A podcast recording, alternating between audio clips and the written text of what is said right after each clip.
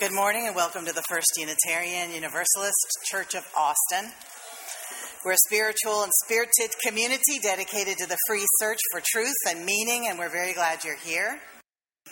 We come from a long heritage of teaching that there's a spark of the divine in every person. And so, in the spirit of that heritage, we greet the divine in our midst on a Sunday morning by turning to the folks around us and welcoming them here this morning. Let us say together the words by which we light the chalice, which is the symbol of our faith.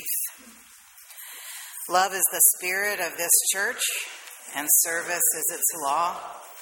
This is our great covenant to dwell together in peace, to seek the truth in love, and to help one another. Good morning. Our call to worship today is by Jodi Picoult, and it's from her novel Vanishing Acts.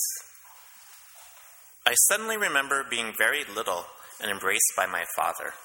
I would try to put my arms around my father's waist, hug him back. I could never reach around the equator of his body. He was that much larger than life. Then, one day, I could do it. I held him instead of him holding me. And all I wanted at that moment was to have it back the other way. This congregation is guided by a perfect storm of good ideas. One group is our seven principles, soon perhaps to become eight. We're talking about it nationwide. One group is our values that are particular to this congregation. One is our goals or ends, particular to this congregation again. And one is our mission, again, particular to this congregation, which guides us on our way. We hang it on the wall or paint it on the wall once we get a new wall, and we say it every Sunday. Together, we nourish souls, transform lives, and do justice to build the beloved community. This is a reading from the novel Extremely Loud and Incredibly Close by Jonathan Safran Foer. Darling, you asked me to write you a letter. I do not know why I'm writing you this letter or what this letter is supposed to be about, but I am writing it nonetheless because I love you very much and trust that you have some good purpose for it. Uh, I hope that one day you will have the experience of doing something you do not understand for someone you love. Your Father. Now is the time in our service when we join together in an attitude of prayer and meditation speak or listen to God as we understand God or to our inner wisdom or just follow our breath as it comes in and out of our bodies. It is in this quiet place that we seek wisdom and clarity.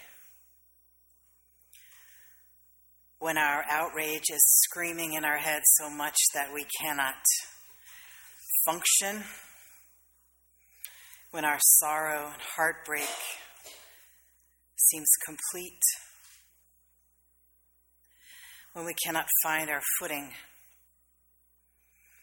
we can't tell what things we can change and what things we can't change. We need wisdom and clarity. Let us enter into the wise silence together.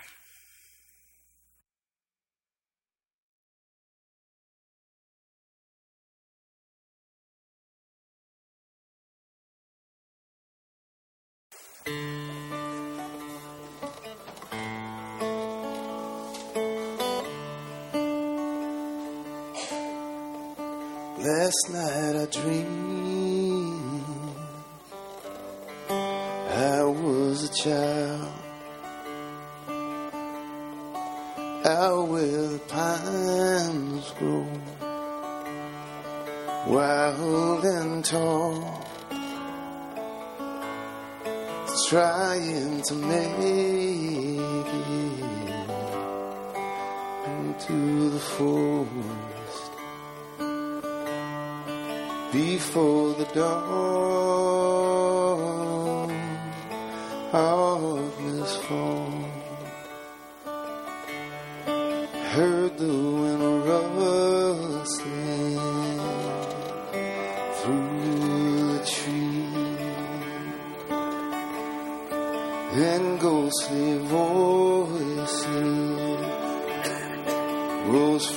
Feel when my heart pounding down that broken path with the devil snapping at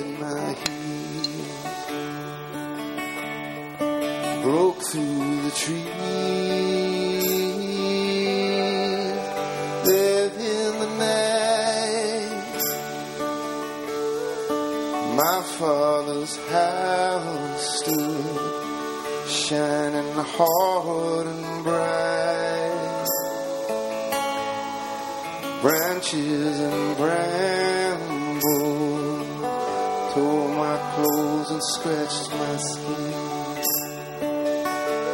I ran till I fell, shaking me.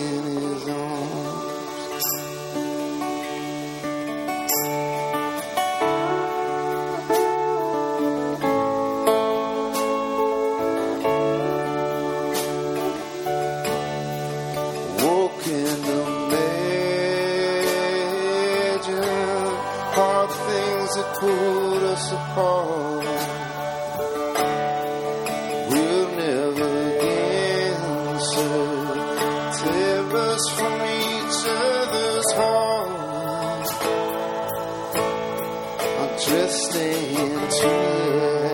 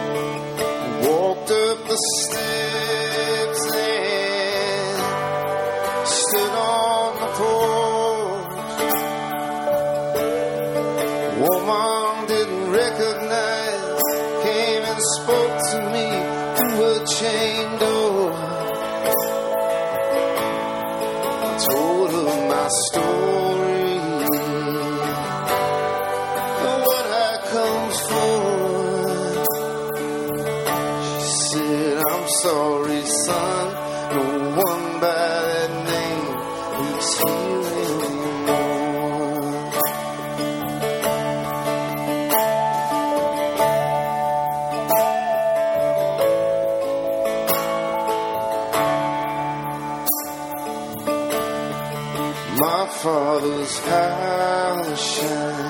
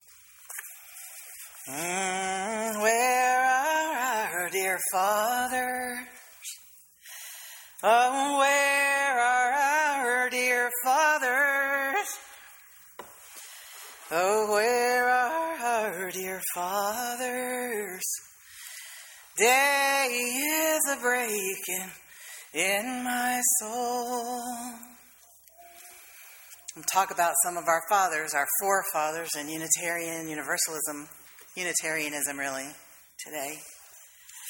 Some of our fathers, you know, Happy Father's Day. Some of our fathers were, um, we had great father moments like the one captured by the Jack and Jill clubs on the front of our bulletin, you know, where dad's smiling and kids are smiling and, um, and God willing, that's the reality for most of your life with your dad.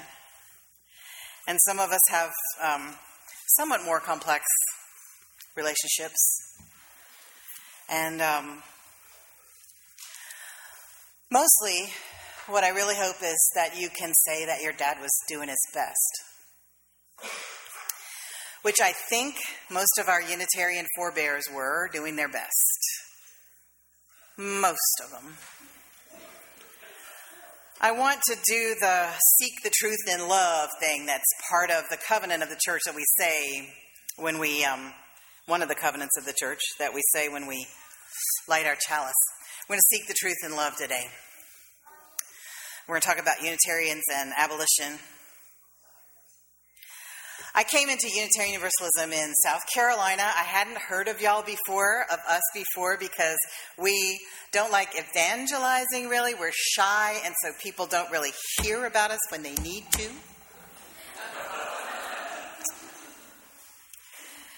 And I thought, I have found my people, and we are social justice warriors, and we're amazing.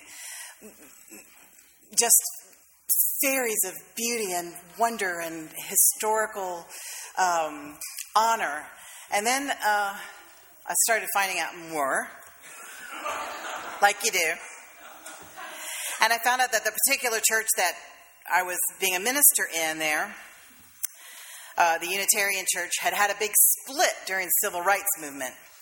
And they had a split uh, not because it was about um, integrating the YMCA in this small southern South Carolina town. Now, there wasn't anybody who did not want the YMCA integrated in that church. No. The split was over how militant to be. And the three groups were uh, we want it changed, and we'll work in a respectable way through the politics of the town, and we'll get it changed. And uh, I know the head of the Y, and he's my brother in law, and we're going to talk. And then there was a group that was like, no, we're going to agitate, we're going to disrupt, we're going to get over there, we're going to make noise, and we're going to make it so unpleasant for them, they're going to feel the pressure.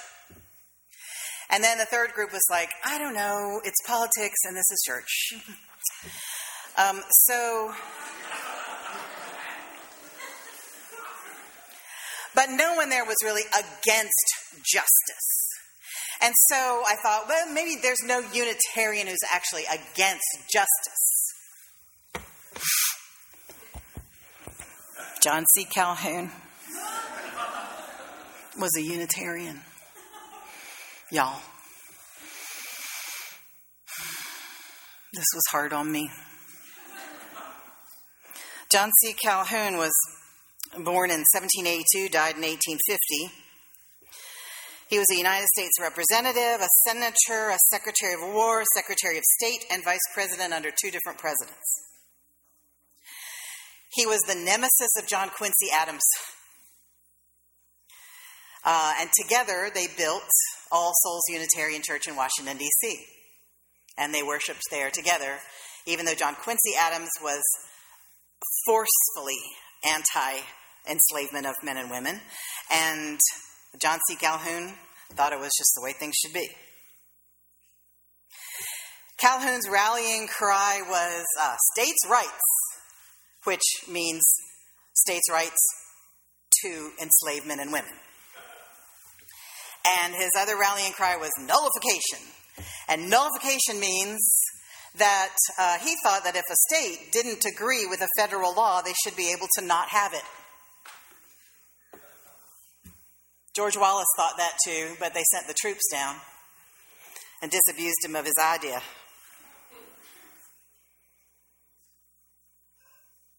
He was a son of South Carolina, but he was educated at Yale, where he heard Unitarian ideas and liked them. He decided, uh, his, the president of Yale kept trying to get him to say he was a Christian, but he never would. Because he was Unitarian and he liked uh, the theology.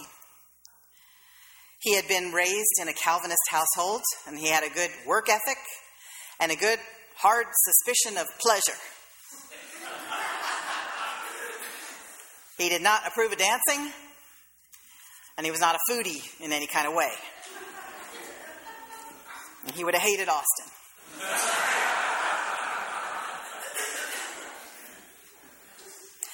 After graduation, he went to Charleston, South Carolina to briefly study law in a law firm down there, but then he went up to Connecticut, Litchfield, Connecticut, which I don't know if y'all know, but Connecticut is a hotbed of racism. Uh, might surprise you. It was at that time that school was a place where there was a lot of anti federalist and secessionist fervor. And he absorbed all of that and came back to South Carolina, bought a bunch of land, became a gentleman farmer, which translated means um, he named his farm, uh, called it a plantation, and had all the work done by enslaved men and women, outside the house and inside the house.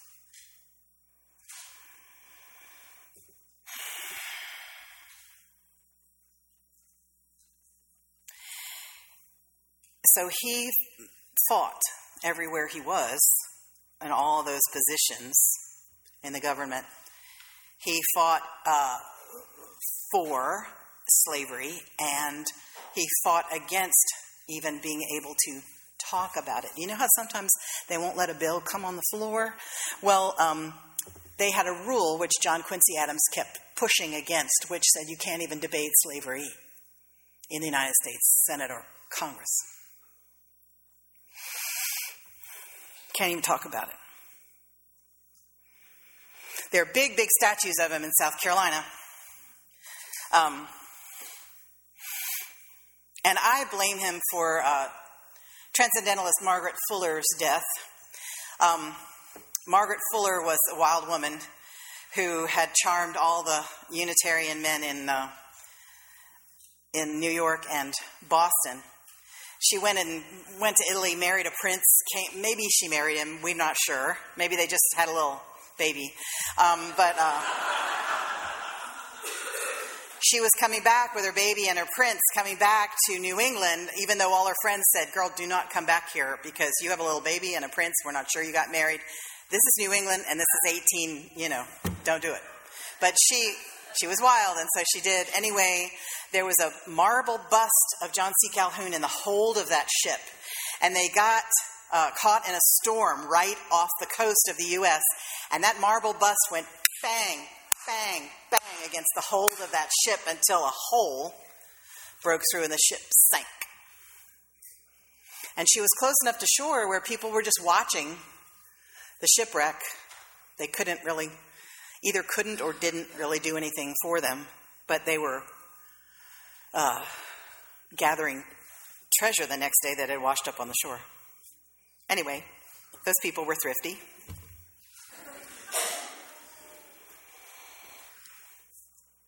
Sorry, I digressed by blaming him for her death. Um, the American Unitarian Association had put a, a stand against slavery into their um, portfolio of political, social issues, and they sent a minister from Boston down to the Savannah Church to preach to them about the Unitarian Association's stand against enslaving men and women. And the Savannah church wouldn't even let him in the pulpit and sent him packing back to Boston with the message do not send anybody down here again. Um, here's a quote from John Macaulay's uh, Unitarianism in the Antebellum South Do not send anybody down here again. We do not want to sully the purity of our religion with politics.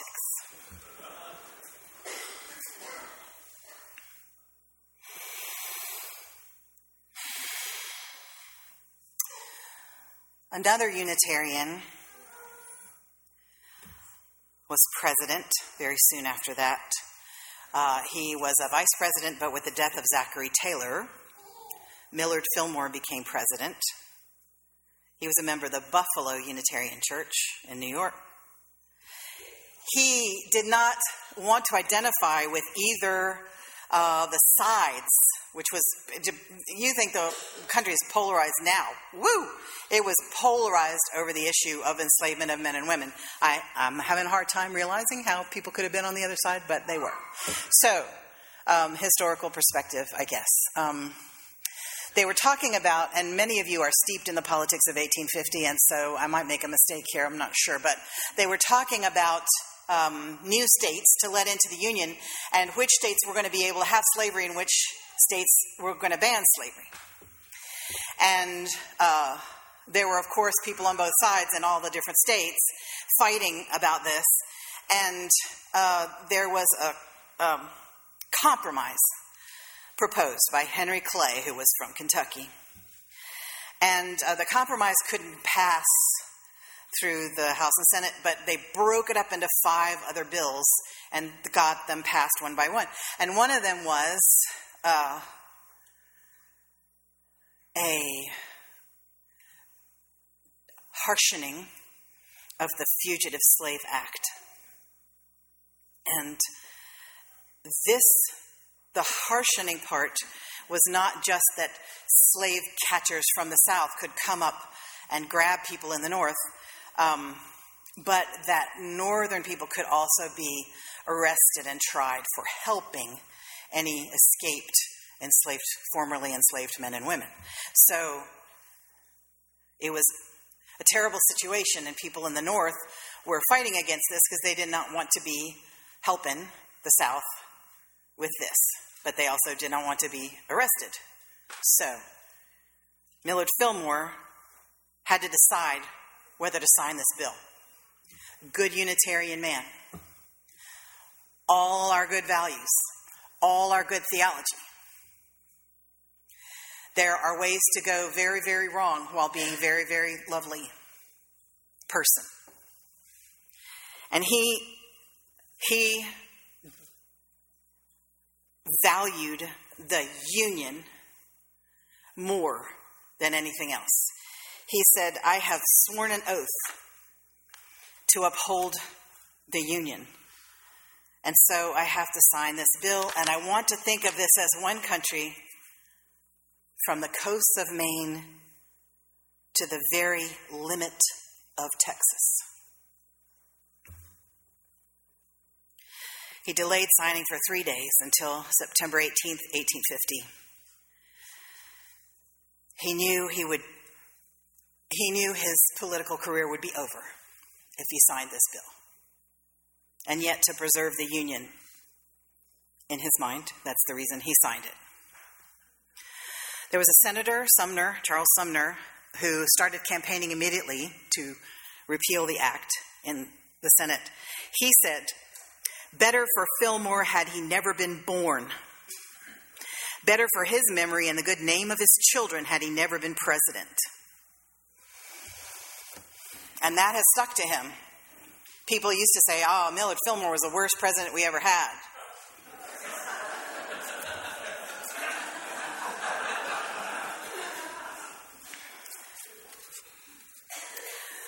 Even after Fillmore never doubted that he had taken the right action, even back in Baltimore, going to his church, being disagreed with by most of the congregants and the minister with whom he was friends, he never complained about their hawking him about this decision he'd made. He said, This just, mm.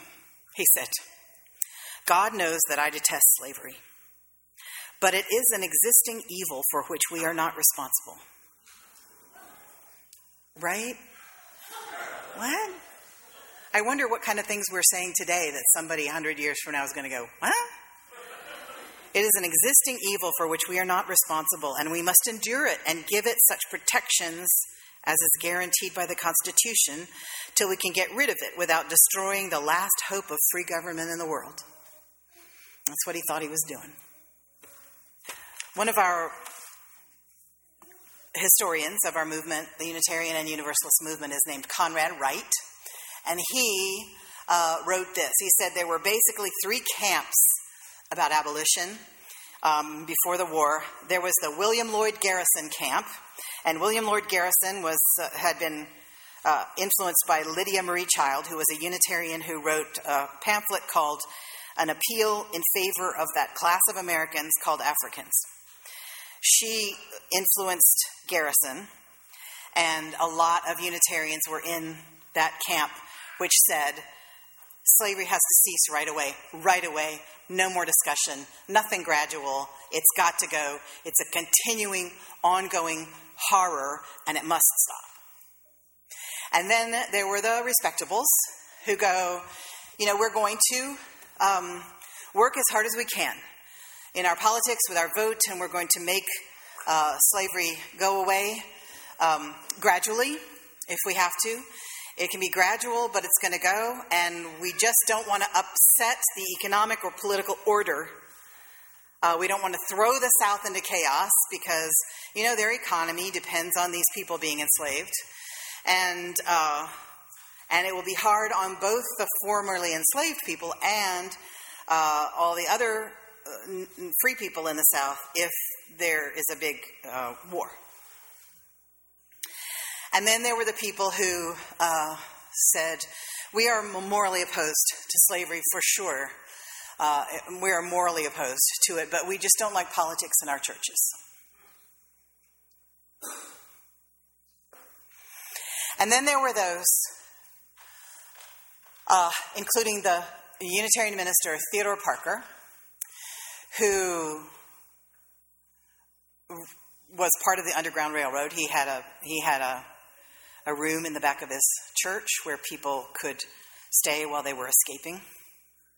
Uh, he was still uh, horrendously racist, but his actions were to help the escaping people.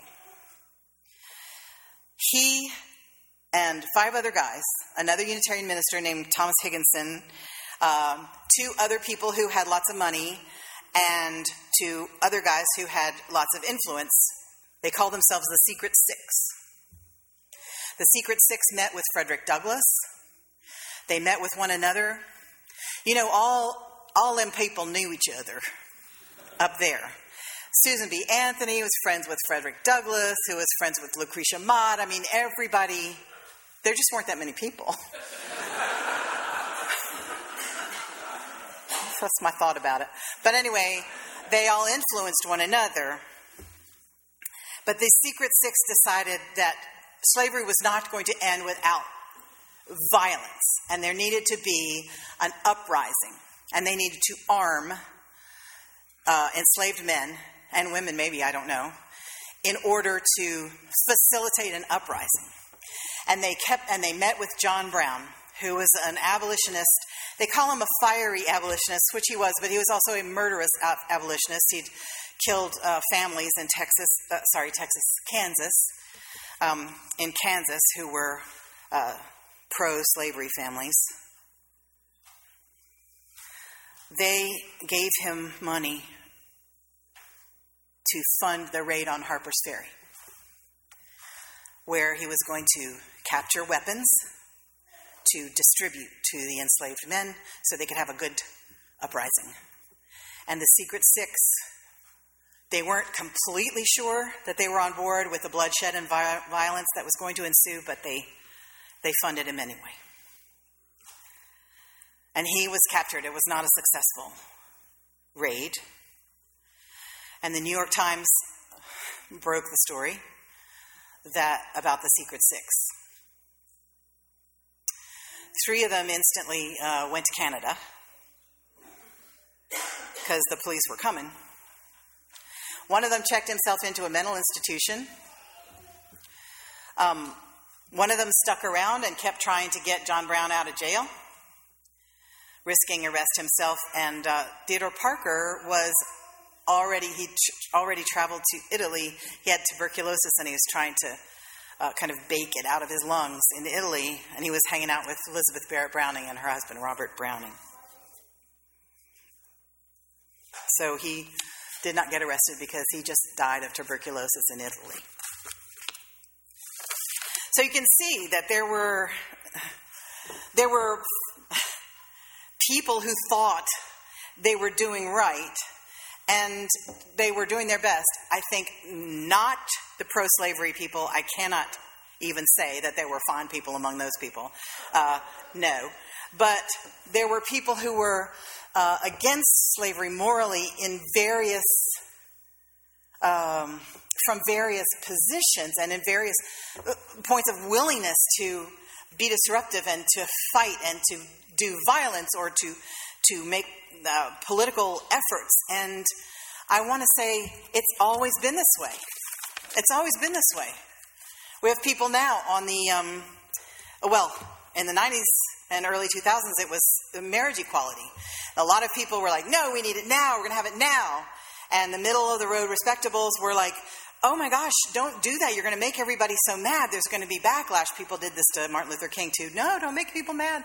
Backlash. He was like, I'm not making them mad. They're already mad. I'm just showing you that they're mad. Um, so, anyway, uh, and then there were the people who were like, yes, I'm for marriage equality, but I just don't want to talk politics in church. So uh, now it's immigration issues and Black Lives Matter, and there are people still in all these camps among us. So um, I, I, don't know what how to name them or how to. I've been calling them radicals, respectables, and uh, don't do politics in church people, but we have all of those people among us. And here's what I want to say. I want to say we need the radicals. We need those people who are like, this has to stop right now, we're going to disrupt till we get it done. And we need the respectables. Because in every social movement, usually there's a choice of who the powers that be are going to deal with, right? They're going to deal with Martin Luther King, who is radical, but uh, not really scary. And then there's Malcolm X, who's radical and pretty scary. And so it's like, okay, which one do you want to deal with? We're going to deal with the one that doesn't scare us. Uh, for women's rights, there was that too. For, for the vote for women, suffrage, there was a respectable woman. And she was a lovely married woman with a big Victorian presence. And, um, and then there were the scary women who uh, chained themselves to Woodrow Wilson's gate and, and were arrested and force fed and tortured in prison. And then the politicians were like, Do you want to? Do you want to deal with this nice, respectable lady with the hat and the hat pin? Or do you want to deal with this wild banshee who's screaming and uh, chaining herself to the president's fence? One or the other. So every movement has to have the radicals and the respectables. And really, the ones we don't need in the movement are like, mm, I'm not really interested in politics. I don't really care. I mean, I'm for justice. I mean, like, who's against justice? But we have to know um, when we are silent on these matters, especially those among us who claim the privilege of uh, white skin, and those of us who claim the privilege of citizenship, and those of us who claim the privilege of of uh, heterosexuality and the privilege of economic stability. Um, I could go on. Those among us who have privilege of some kind or another, um, when we are silent, that is a way of committing violence. You have to speak. You have to choose. You can be respectable. You can be radical. You got to be something. But we need each other. How do we talk to each other? We talk to each other with curiosity and respect. If another person is in a position that you don't understand, just say, Help me understand. I don't understand where you're coming from. Help me. Why? Now, what is so good about the order here that you don't want to disrupt it? Or what is so bad about the order here that you want to disrupt it? Don't you think disrupting is not a good way to handle things? I know when I disrupted in my family, they might say, This is not me talking about me and my family. I got smacked. My dad never smacked me ever. He just got disappointed.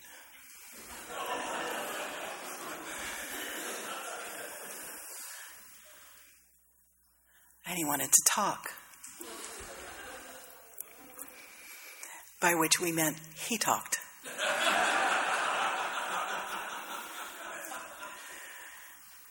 anyway, so we we have to figure out how to be all together in this movement, working for justice in our different ways, and not despise each other, not scorn each other, not shame each other. Does that make sense? Wonderful. Please say with me the words by which we extinguish our chalice. We extinguish this flame, but not the light of truth, the warmth of community, or the fire of commitment. These we hold in our hearts until we are together again. Sing with me if you care to. The lone wild bird still with thee, nor leaves thy sight. And I am thine, I rest in thee. Great Spirit, come and rest in me. Go in peace. This is a production of the First Unitarian Universalist Church of Austin. For more information, go to our website at austinuu.org.